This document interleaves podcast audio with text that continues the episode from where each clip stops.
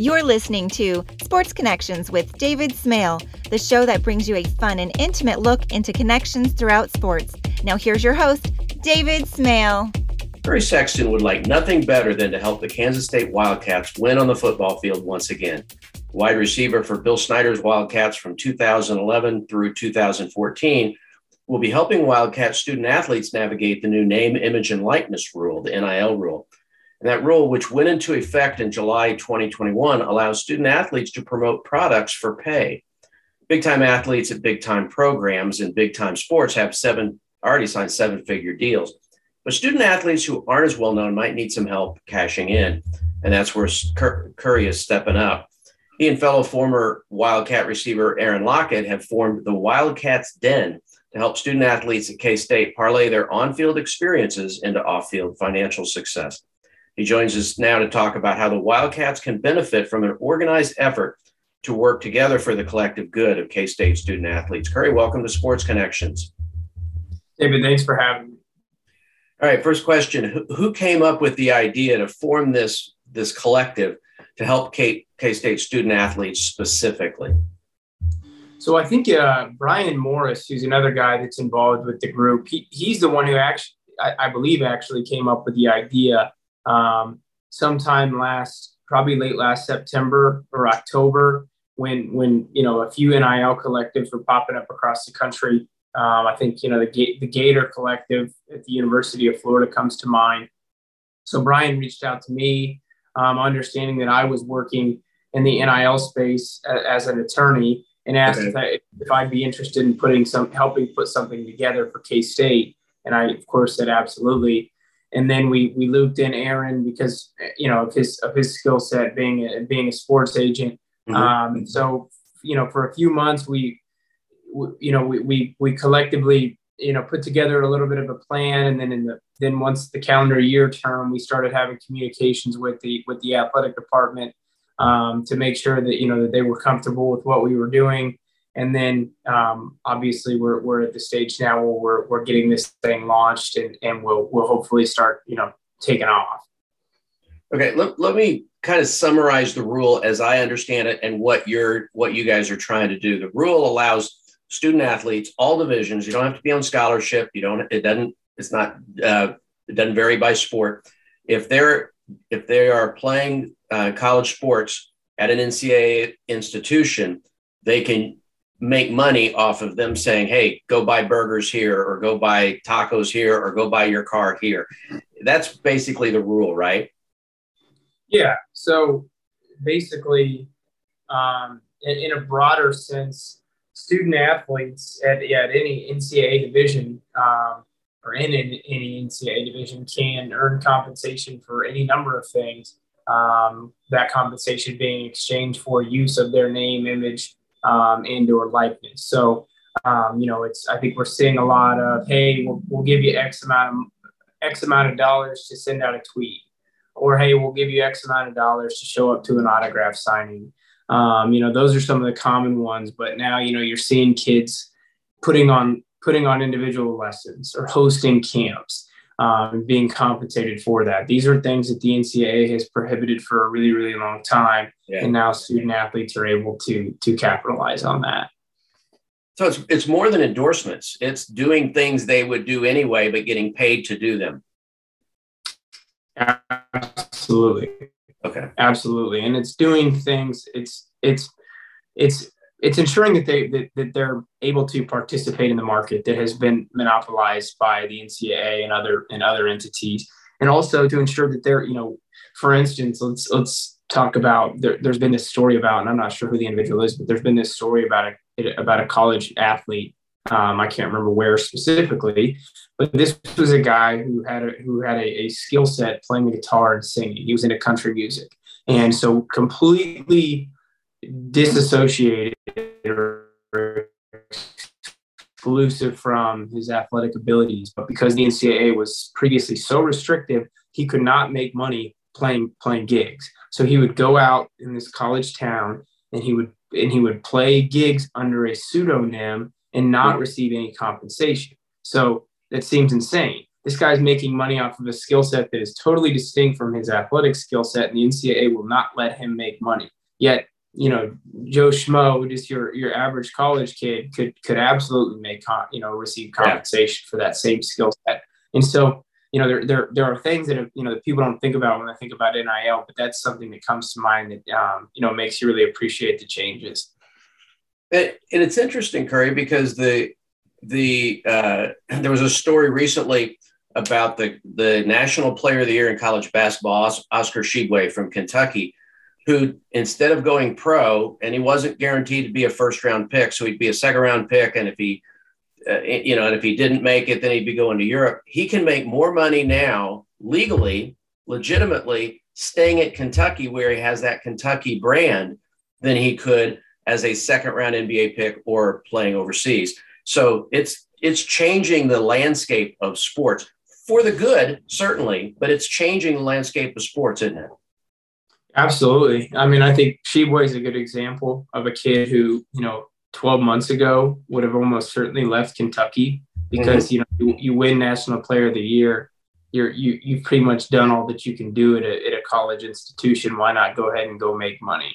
Um, and I think we're going to see more guys who, who, you know, more of those fringe professional athletes, fringe NFL, fringe NBA guys, staying around longer at their at their collegiate institutions because they can make a little bit of money while they, you know, while enjoying, you know, the the, the benefits of, of college sports. You yeah. know, I think guys like, uh, you know, K State guys. You think of a guy like Elijah Lee, or or Alex Barnes, um, and and I know that there are others, but those are the type of guys that come to mind. Had NIL been you know in place when they were juniors making that decision, NIL probably you know not probably, but NIL might have kept those guys around, and so I think it you know from from that standpoint, it can be really really good for the college game. So why is it important for K State? Obviously, I'm wearing my K State shirt today. You know me from covering you as a player. Um, it, so we're focused today specifically on K State, but there's a lot of K States out there. There's schools, you know, that aren't getting the Oscar Tshiebwes, that aren't Kentucky basketball or Duke basketball or Alabama football. Why is something like what you're doing needed at K State? Well, so so the the example I always use is, you know, for for the last 15, 20, 25 years, because student athletes have not been permitted to receive NIL compensation, how have you recruited how how have schools recruited student athletes? Well they show off jerseys and they show off facilities um, for you know primarily. Those those are the two selling items from a recruiting standpoint. And we're at a position now where first off k-state's facilities once they get the current upgrades completed are going to be in a really really good position um, competitively across you know com- comparatively i guess as you would say you know across the collegiate landscape and so now, um, so I think that's first and foremost. So, so with that, I think, you know, where does the money go now? Well, naturally the money is going to flow to to NIL opportunities because that is where that is where the arms race has shifted. So instead of the arms race being in that facilities and jerseys, you know, piece or, or you know space, it's now in the NIL space. Um, and and and so I think you know that's I think that is um, you know, right there, that that example is, is why I think it's it's so important at K State because everybody's doing it. Um, you know, you hear about the Texas A&Ms. You just mentioned Kentucky. You hear about these big time programs who are offering just absurd amounts of money. K State probably will not compete with those institutions. We probably haven't ever competed with those institutions, uh, you know, on a day to day, year to year basis because you know they're recruiting different calibers of athlete for various reasons. So we have to be competitive with the KUs, the Texas Techs, the Oklahoma States, the West Virginias, the Iowa States. Those schools that we compete with for recruits, we have to compete with from the from an NIL perspective. And so because of that, I think it's I think it's extremely vital that K State be very very competitive in the NIL space.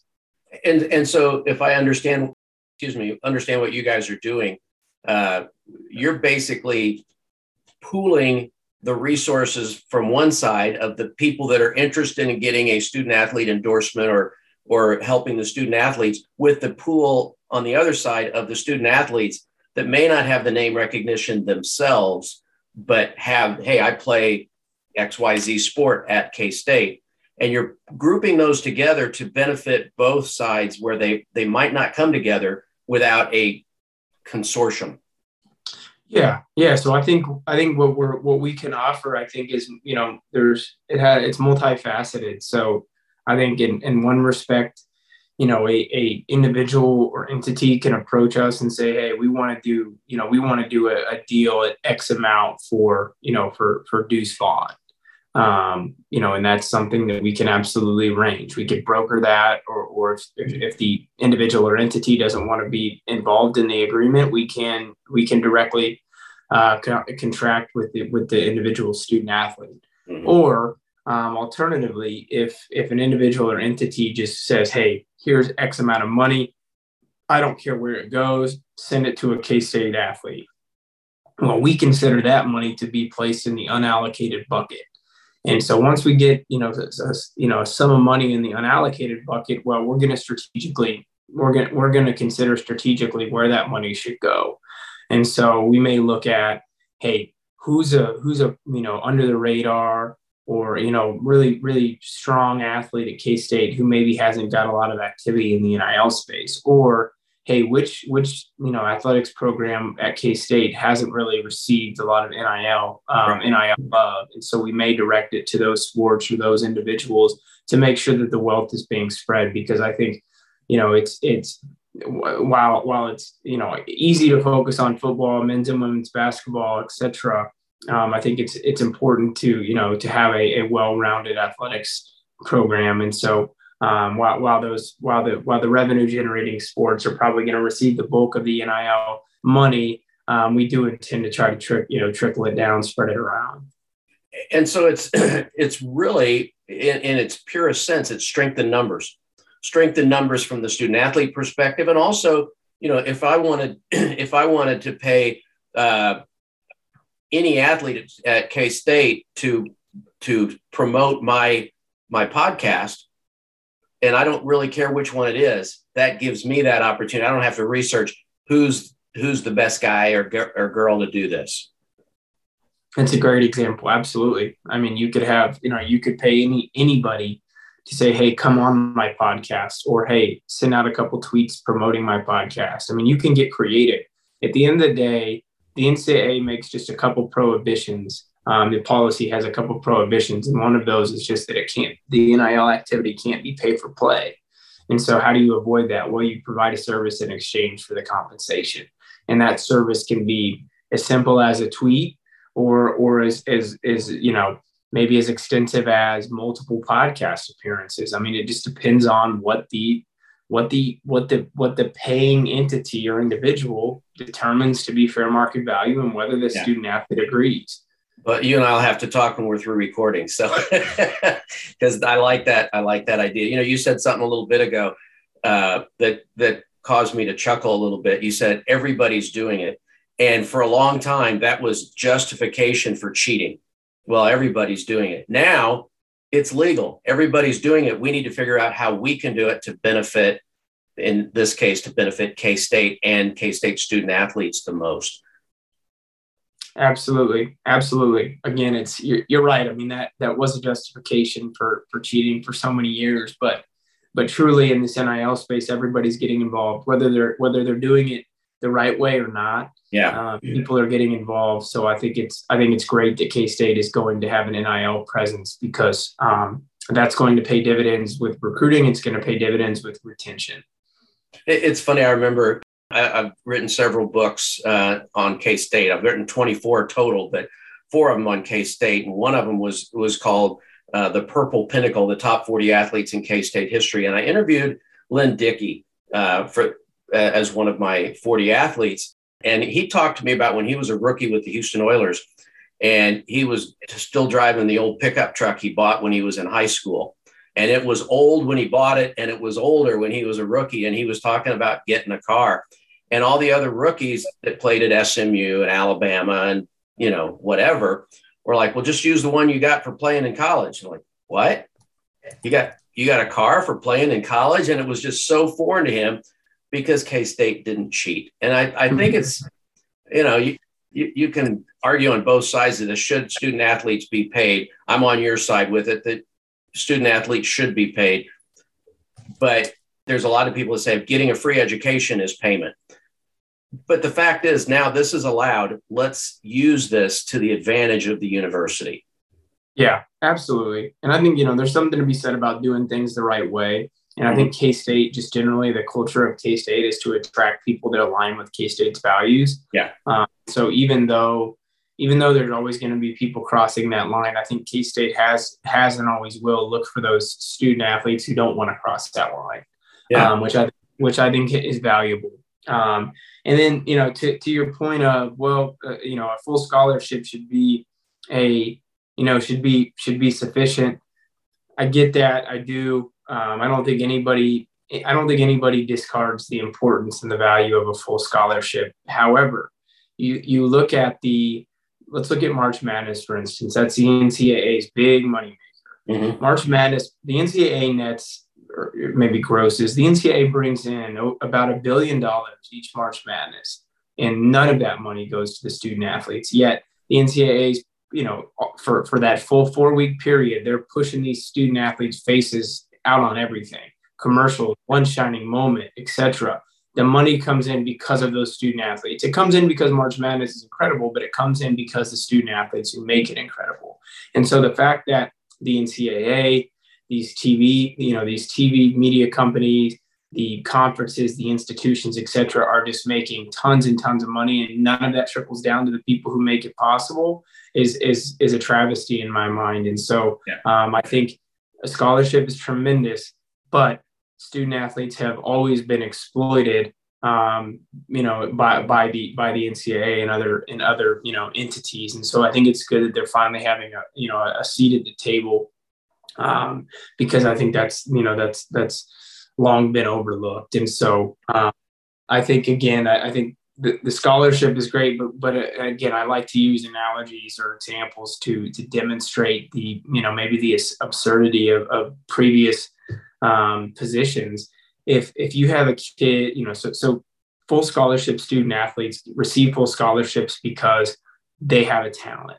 Mm-hmm. If you have a kid who who goes to K State or any or any collegiate institution and receives a full scholarship because they are very very intelligent um, or have a skill set that is not athletic related, that individual can obviously reap the benefits of that full scholarship, but they can go out and get a job.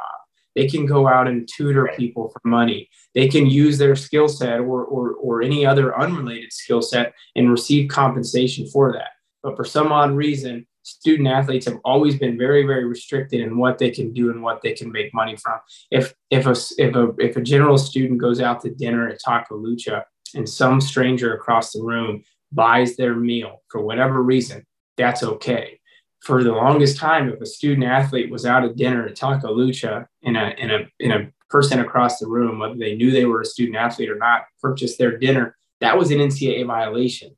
And so, from an, from an, from an equity standpoint, things have always been skewed yeah. in a way that student athletes have been disadvantaged. And so, um, I get it. I think you know scholarships are tremendous, but um, I, I, think you know there there has been an exploitation um, for many years. I, I, agree with you, Curry. I, I, remember my very first book was called The Ahearn Tradition on K State basketball in Ahearn Fieldhouse, and because of that, I got to know the team in '88, and uh, Steve Henson became a good friend of mine. And I was I was driving around Manhattan and I saw Steve, and it looked like he was late to class or something. And so I pulled over and I said, "You need a ride?" And he said, "Yeah." And he jumped in my car and I took him to took him over to the whatever building he was headed to. And then I had to stop by the athletic department and I told the sports information director that I'd run into Steve, gave him a ride. And he goes, "Uh oh, that's a that's a minor recruiting violation." I said, "He's already here." He goes, "Yeah, but he you provided an extra benefit." I said, "Because he's a friend of mine, not because he plays basketball." And he said, Yeah, we're really supposed to report that that happened. And I said, Well, would it help if I just randomly picked up a college student who wasn't an athlete and took him or her to class? He said, Actually, we need you to do that so we can show that it was not an extra benefit for a student athlete. So that that's how ludicrous the rules got. Uh, yeah. yeah. So let me switch gears though. I, and and there's going to be people who who will take this side of it that this is a new rule set up for recruiting violations. What are some of the pitfalls of the new rule? Yeah, I mean, I think that's a fair that's a fair concern. That's a fair point. I think we're already seeing. Um, I think we're already seeing people cross the line in that recruiting space. So again, the NCAA basically has two prohibitions. I mentioned one um, being the the fair or the pay for play, and then the second one is that that the NIL compensation cannot be um, you know used as a as a recruiting inducement. But yeah, we're already, right. yeah, we're already seeing that. Um, I mean, you, you hear you hear about the Texas A&M uh, 2022 recruiting class, and, and, you know I think they were ranked number one, and, and you know on certain on certain media platforms, um, they they supposedly allegedly spent about 30 million dollars on this class, um, and so it, it really has quickly transformed from hey the student athletes you know deserve some some you know compensation for their NIL to how can we buy recruiting classes? How can we um, you know, how can we utilize this NIL rule to to buy, you know, to buy recruits? And so I think that in and of itself is one of the biggest pitfalls of this of the of the NIL policy. Um, you know, there are people are sophisticated out there. People, you know, business people understand how to, you know, how to manipulate things in order to to best avoid, you know, problems. And and so I think that coupled with the fact that the NCAA is a little bit gun shy, um, given you know the the Alston decision last year and, and some of the the language and and and the concurring opinion. Um, and so I think to some extent people are testing the NCAA and saying, hey, you know, we don't think you're going to come after us, so we're going to probably push the limits. And so I do think that's one of my biggest frustrations with the early stages of NIL is that is that people are already abusing it, um, as we probably should have expected but I don't know if anybody expected it to be so pervasive so fast. Well, the number, if I'm not mistaken, the number one overall recruit in in for the, I guess for this coming season, uh, and maybe I've got my facts wrong, ended up signing at Jackson State because one, Deion Sanders is the coach. Two, he got a really sweet NIL deal. I mean, that's the, that's the rumor, that's the the scuttlebutt about it but that's a, I mean, the number one recruit is not going to Jackson State. No disrespect intended without that NIL deal. Yeah, I mean, that's a great example. Um, and I know Florida State fans are fired up, you know, because of that. Um, and then, you know, you look at, I think there's a kid who's a 2023 recruit out of California, quarterback, one of the top recruits in the country. He received, I think he received $8 million from an unknown unknown collective out there. And so, so the way that this was apparently structured um, to avoid it being a recruiting inducement was this collective. This collective paid him eight million dollars and said, "We don't care where you go." You know, they, they obviously were were a collective of, of a specific institution, but they said, "You'll get this money wherever you go. So it's so it wasn't a it wasn't a recruiting inducement because it wasn't hey if you enroll at this institution you're going to receive this much money. It was you're going to receive this much money no matter where you go, but you're going to give up you're going to give up your exclusive NIL rights. So this kid got 8 million bucks. Who knows if he enrolled at the institution is affiliated with the with the with the collective, but he he gave up his his exclusive NIL rights, meaning that $8 million is, is all he's going to get over the course of his collegiate career. Oh, um, man. How does he survive, you know? yeah, yeah, true, true. But, but just, just an example of yeah. way that a recruiting inducement is structured to avoid it being a, you know, a violation of NCAA policy. And also an example of a, a of a, a, a deal that probably is not to the athlete's benefit. Sure, eight, $8 million is an incredible amount of money, but if that kid goes to Tennessee and sets the world on fire, he's going to have been underpaid. Yeah. And and I understand that that you know, okay, we don't you're going to get the money either way whether you re, whether you sign for this school or not, but it's pretty much assumed that he's getting that money and they expect him to sign at that school. Certainly. Certainly. Yeah. Okay, so how can schools make sure they're in compliance with the rules? And I, I, should ask a compliance guy, but you're on you're on this side of it. So how can schools make sure that they're in compliance? Well, so one of the requirements generally across the board is that is that every single deal be disclosed to the institution. Um, and that's that's an that's a state law generally, or, or in states like Kansas where there is no NIL state law, that's an institutional rule. So the way that schools are are attempting to ensure compliance is, stu- you know, each school has a specific requirement that that that disclosure of every deal be made at a certain point in time. Some schools require disclosure to be made before the contract is executed or before payment is made. Some schools are, hey, you got to disclose within 72 hours of execution of the contract. Um, and so that's the that's sort of the safeguard that's been put in place to to ensure compliance. However, um, you know, we we based on our involvement in the space, we've we very cl- quickly learned that, that these deals aren't being disclosed um, by and large. I, I, don't know what the what the actual numbers are, but um, uh, you know, one of our one of our conference clients um, who you know who's who's involved in the NIL space. Its institutions are involved in the NIL space. They had some data run, and I think the you know the the, the numbers came out to about 50% of NIL deals were being reported to the institution. Um, and so obviously the institution can't do anything to ensure compliance if they have no idea what's going on. Right. Um, and so that's that's sort of a that's that's a touchy touchy subject, and and I think it's it would be my hope that that these student athletes are are disclosing because disclosure is going to is going to protect their their eligibility. If they're out just willy nilly engaging in deals, um, and not disclosing them and, and happen to engage in a deal that is that is not permissible, well, guess what? Your ability to receive NIL compensation is probably going to be impacted by your ineligibility. So yeah. I think the disclosure ultimately protects both the institution and the student athlete. So I think it's it's important that the, that the deals be disclosed. So how, how how does your current role as an attorney help in this in in your role here with the with this uh, the Wildcats Den? Yeah. So again, we you know we we have a we have an NIL practice at our firm. So we me and another guy last you know last June July when this policy change is going to go into effect, um, we we created a program um, within our within our firm that we coined Empower You. Um, that you know we we we are we provide educational compliance related services to to certain clients of ours in the NIL space. And so for the last nine nine plus months, um, we have been we have been heavily involved in the NIL space, and so I have a I have a really good understanding of the landscape, mm-hmm. um, and and I think you know obviously you know I'm able to to to you know draft contracts and things of that nature in a way that that makes them compliant um, and and really protects the student athlete. Um, and so I think you know just my involvement, just my my my legal expertise, and then my involvement in the space will help. You know, gives me a gives me a really good grasp on this this NIL space.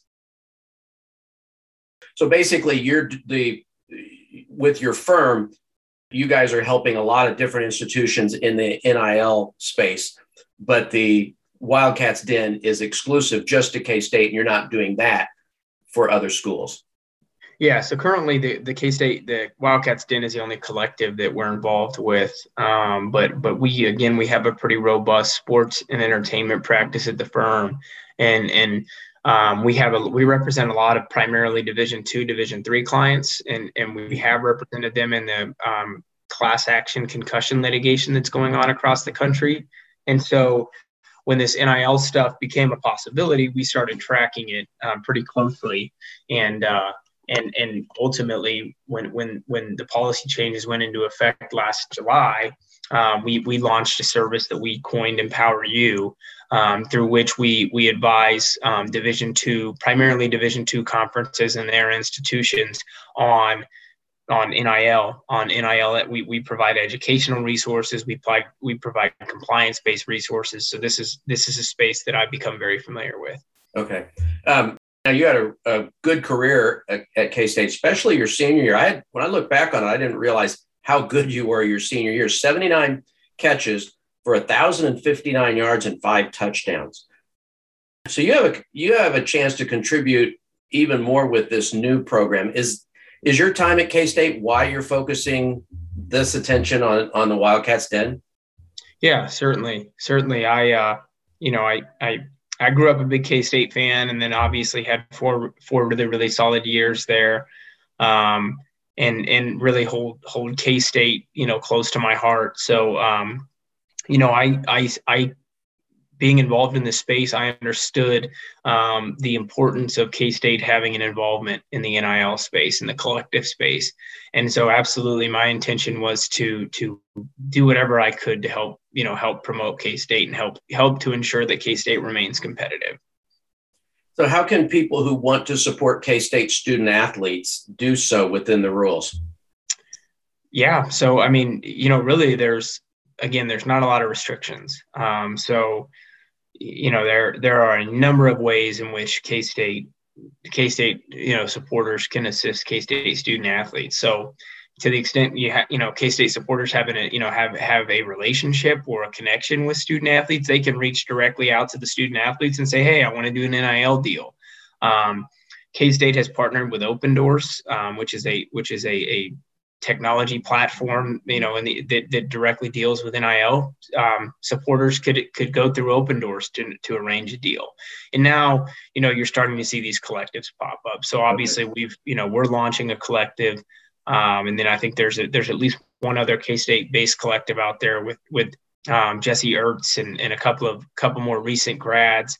And so, you know, supporters of K State can reach out to to you know the collectives and, and contribute money. Um, our, our website should actually be going live today. Um, and so people can go on there and they can directly contribute via the website and they can give, you know, people can give any, any sum of money. It can be, it can be, you know, very small and it can, or it can be very big and when when they're when people are going through the process of contributing money they'll be asked a, couple of questions. Specifically they'll be asked hey where do you want this you know where do you want this money to go? And they'll be able to click a drop down menu that's going to that's going to list out every every single sport at k-state. And then they'll be able to add it plug in some comments that that, that may um, you know that will allow them to provide some specificity. Okay, I want it to go to this specific student athlete or these very, these few specific student athletes, or I want. I played I, offensive line in high school. I want to go to the offensive lineman. Yeah, or like that. Or or hey, I I you know I have a business and I want something in exchange, or I you know I want I want you know Felix Anudike to come to my my my seventh grade son's flag football practice, or yeah. it, any number of things they can plug into those comments. And so, um, you know, there again, there's not a lot of there's not a lot of restrictions. I mean, there's a lot of ways in which people can can contribute. Um, I think the collectives are the easiest way, um, just yeah. because you have a you have a a a built-in you know a built-in platform that's going to be able to very easily um, you know arrange the services make the payments everything else um, and i think at the end of the day the collectives are the collectives are a unified a unified source that that allow k-state you know k-state supporters to to very easily get involved it's basically this this decade's or this generation's facilities arms race isn't it yeah, it's exactly right. That's that's the analogy that I use. I think it's uh, kids aren't going to care about kids aren't going to care about facilities and jerseys as much as they used to. They're going to want to know what what NIL opportunities am I going to have, and yeah. so it's important for K State to be able to say, even though K State can't, you know, isn't going to be directly involved, it's important for them to be able to say, well, we have a partnership with Opendorse hey we have x number of collectives that are out there trying to you know trying to help you guys out. Um, it's it's important for them to be able to point to point to the to the you know possibilities the opportunities within the nil space because that's ultimately what's going to entice recruits. Uh, you mentioned your website. What is your website? So the, the website is just the wildcatsden.com um, and we have you know we have twitter instagram and facebook accounts um, or facebook page that you know that will be actively run. Um, information will be available on those. And then um, aaron and, and brian morris and myself will be active on on our own social media platforms. Um, and so if anybody has any questions we just urge them to reach out and and and we'd be happy to, to talk talk through things with them. How will you determine if this is successful it's a great question. Um, I think success would be. I think. I think we would we would consider this to be a success if if K State, um, you know, if, if if it if it boosts K State to to new heights. I think um, you know, if, if K State can go out and if, if K State, at, you know, in, in the NIL era can go out and, and compete for, for conference championships and hopefully someday a national championship. Um, and we can, we can directly attribute that in part to, to NIL. Um, I think that will, we would consider that a success. So it's somewhat nebulous. You, you can't say if we get this many recruits or we get this much money or we get this. It's just, can we, you know, K State for years has been competitive against the big boys because of hard work, because of good coaching, because of athletes like yourself, like Jordy Nelson, like, you know, I, we could just go down, Jon McGraw, go down the list of, of guys who were expected to walk on who ended up being really, really successful because of the hard work. And, and you mentioned it very early on, guys who bought into the to the attitude and the ethics and the the work, you know, what basically bought into the right things uh, when they did that. So it's really not about numbers; it's about competition and, and staying competitive with the big boys, even with the obstacles that K State has. Yeah, certainly. I mean, I think at the end of the day, it's all relative. So we could, you know, we could raise we could raise five million dollars. Um, but if if every other institution is is raising more than that and is getting better recruits and is out competing us, um, then that then that would be you know then that wouldn't be a success. Yeah. Obviously, you know, it, it, would be there would be small successes involved in in that um, because you would be you know you would be filling the pockets of student athletes. Um, but ultimately success is going to be measured by K-State's, you know, K-State's ability to compete on a on a regional and, and, and you know on a conference, regional, national scale. All right, I want to wrap up with a few personal things. Um, how, what are some of the highlights of your playing career at K State? I mean, you uh, you mentioned you're from Salina, is that correct, or Abilene? Abilene, Abilene, Abilene. Yep. And you always wanted to play at K State, and then you and you were going to actually go, if I read it correctly, going to go to an Ivy League school. So obviously you're a smart dude, but you got the call from Coach Snyder that he wanted you to come to K State. What were the highlights? Uh, some of the highlights of your career playing at K State? Yeah, I mean there there there are very very many. Unfortunately, I played in a in a time in an era in which you know we we had a lot of success. Um, you know, 2011 was a really fun season. That was my freshman year, and um, you know I had that the Texas A&M game was sort of my first game to make an impact on the offensive side of the of the ball. That was the four overtime game. Yep, yep. So that was a fun one. That was probably my first. I mean, I, there were that wasn't my first significant memory because there were so many games that year that were just incredible. But then I think, think you know the 2012 Big 12 championship year that was incredible. Obviously, the Baylor loss was devastating, but to win the Big 12 um, at home you know, the last game in which the the old Dev Nelson press box was standing. That was pretty remarkable. Um, and then, you know, I think obviously the, there were individual accomplishments that I that I couldn't have ever expected. I mean, my senior year was just a sort of a dream. Um, you know, to play alongside Tyler and and to you know to to have so many big games and big moments and and uh, you know make it on the ESPN top Sports Center top 10 and and you know to become the the only duo the only duo with Tyler and K-State history to have you know two receivers in a single season go over a thousand yards. So many of that stuff. I mean I I I you know if I would have if my career would have ended after my junior season um, where I had like a total of 50 catches I would have been I would have been satisfied because I I went there and I did things that a lot of people never suspected but my senior year was was essentially icing on the cake. Um, things really exploded for me, and and and um, you know I think helped create a legacy for me that I don't think I ever expected. Um, and so so the you know the the the recognition and, and platform that I now have because of that, I think is has all been just tremendous. And and and again, it's just stuff that I never expected.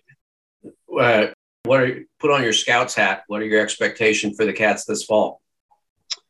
I think you know it, it's always hard to say, but I think you know there's there's I think this is probably the year that I've been the most excited in the Klieman era. I think we have um, a lot of pieces, um, you know, and I think the Big Twelve is up for grabs this year, maybe more than it has been because of the the Lincoln Riley exit, um, right?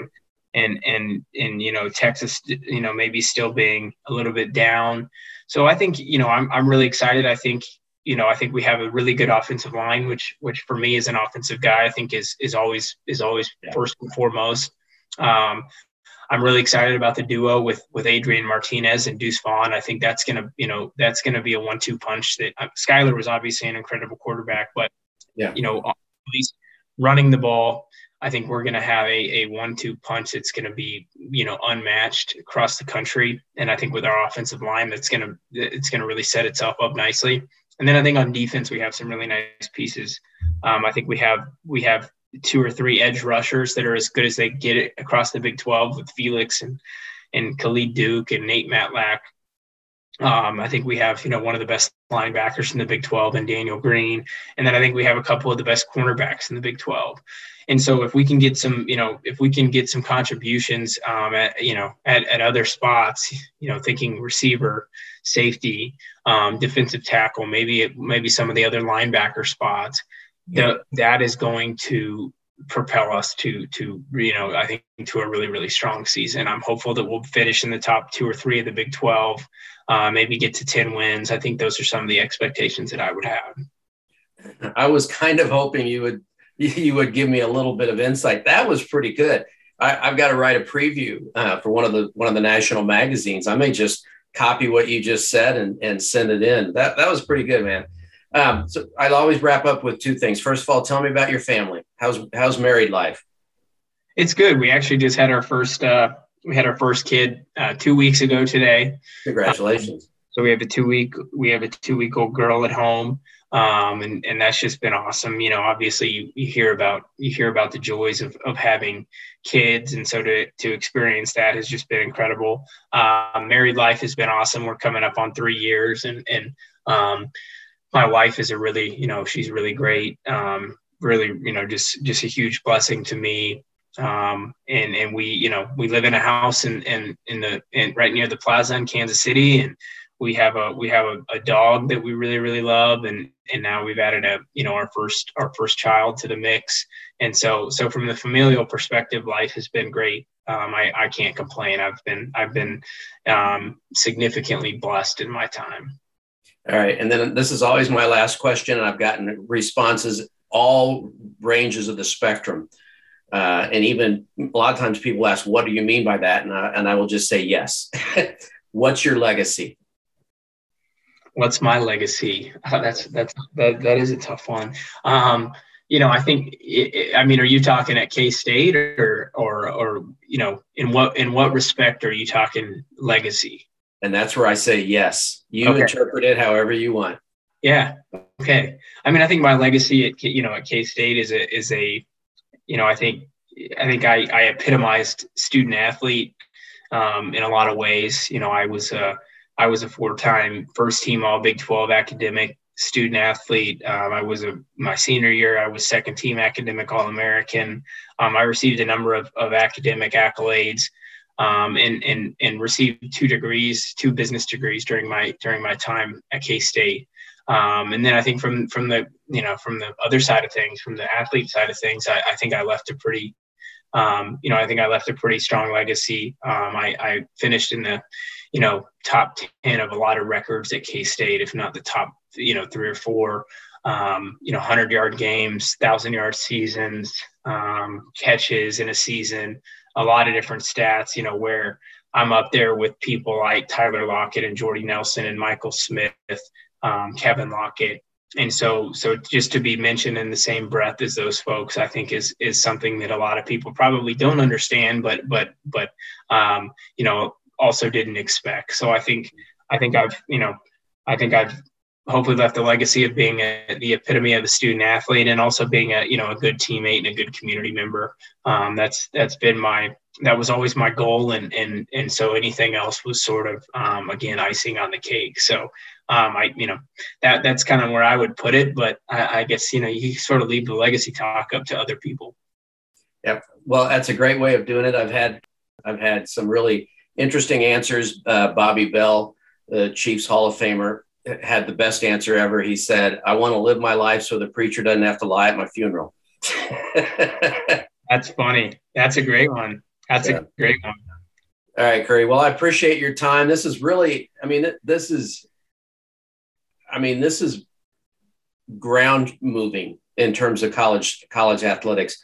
You know, back to even when they first started giving out athletic scholarships. Used to be all scholarships were based on academics, and then hey, we could give guys and gals scholarships strictly for athletics. This is this is another movement at that level, and I appreciate you taking the time to explain it.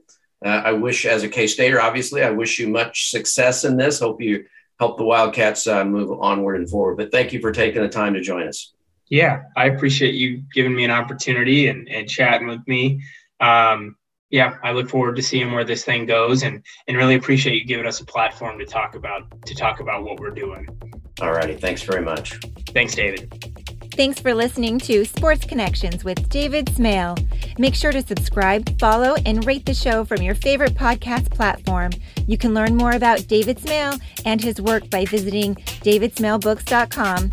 Don't forget to join us weekly for new episodes. Until next time.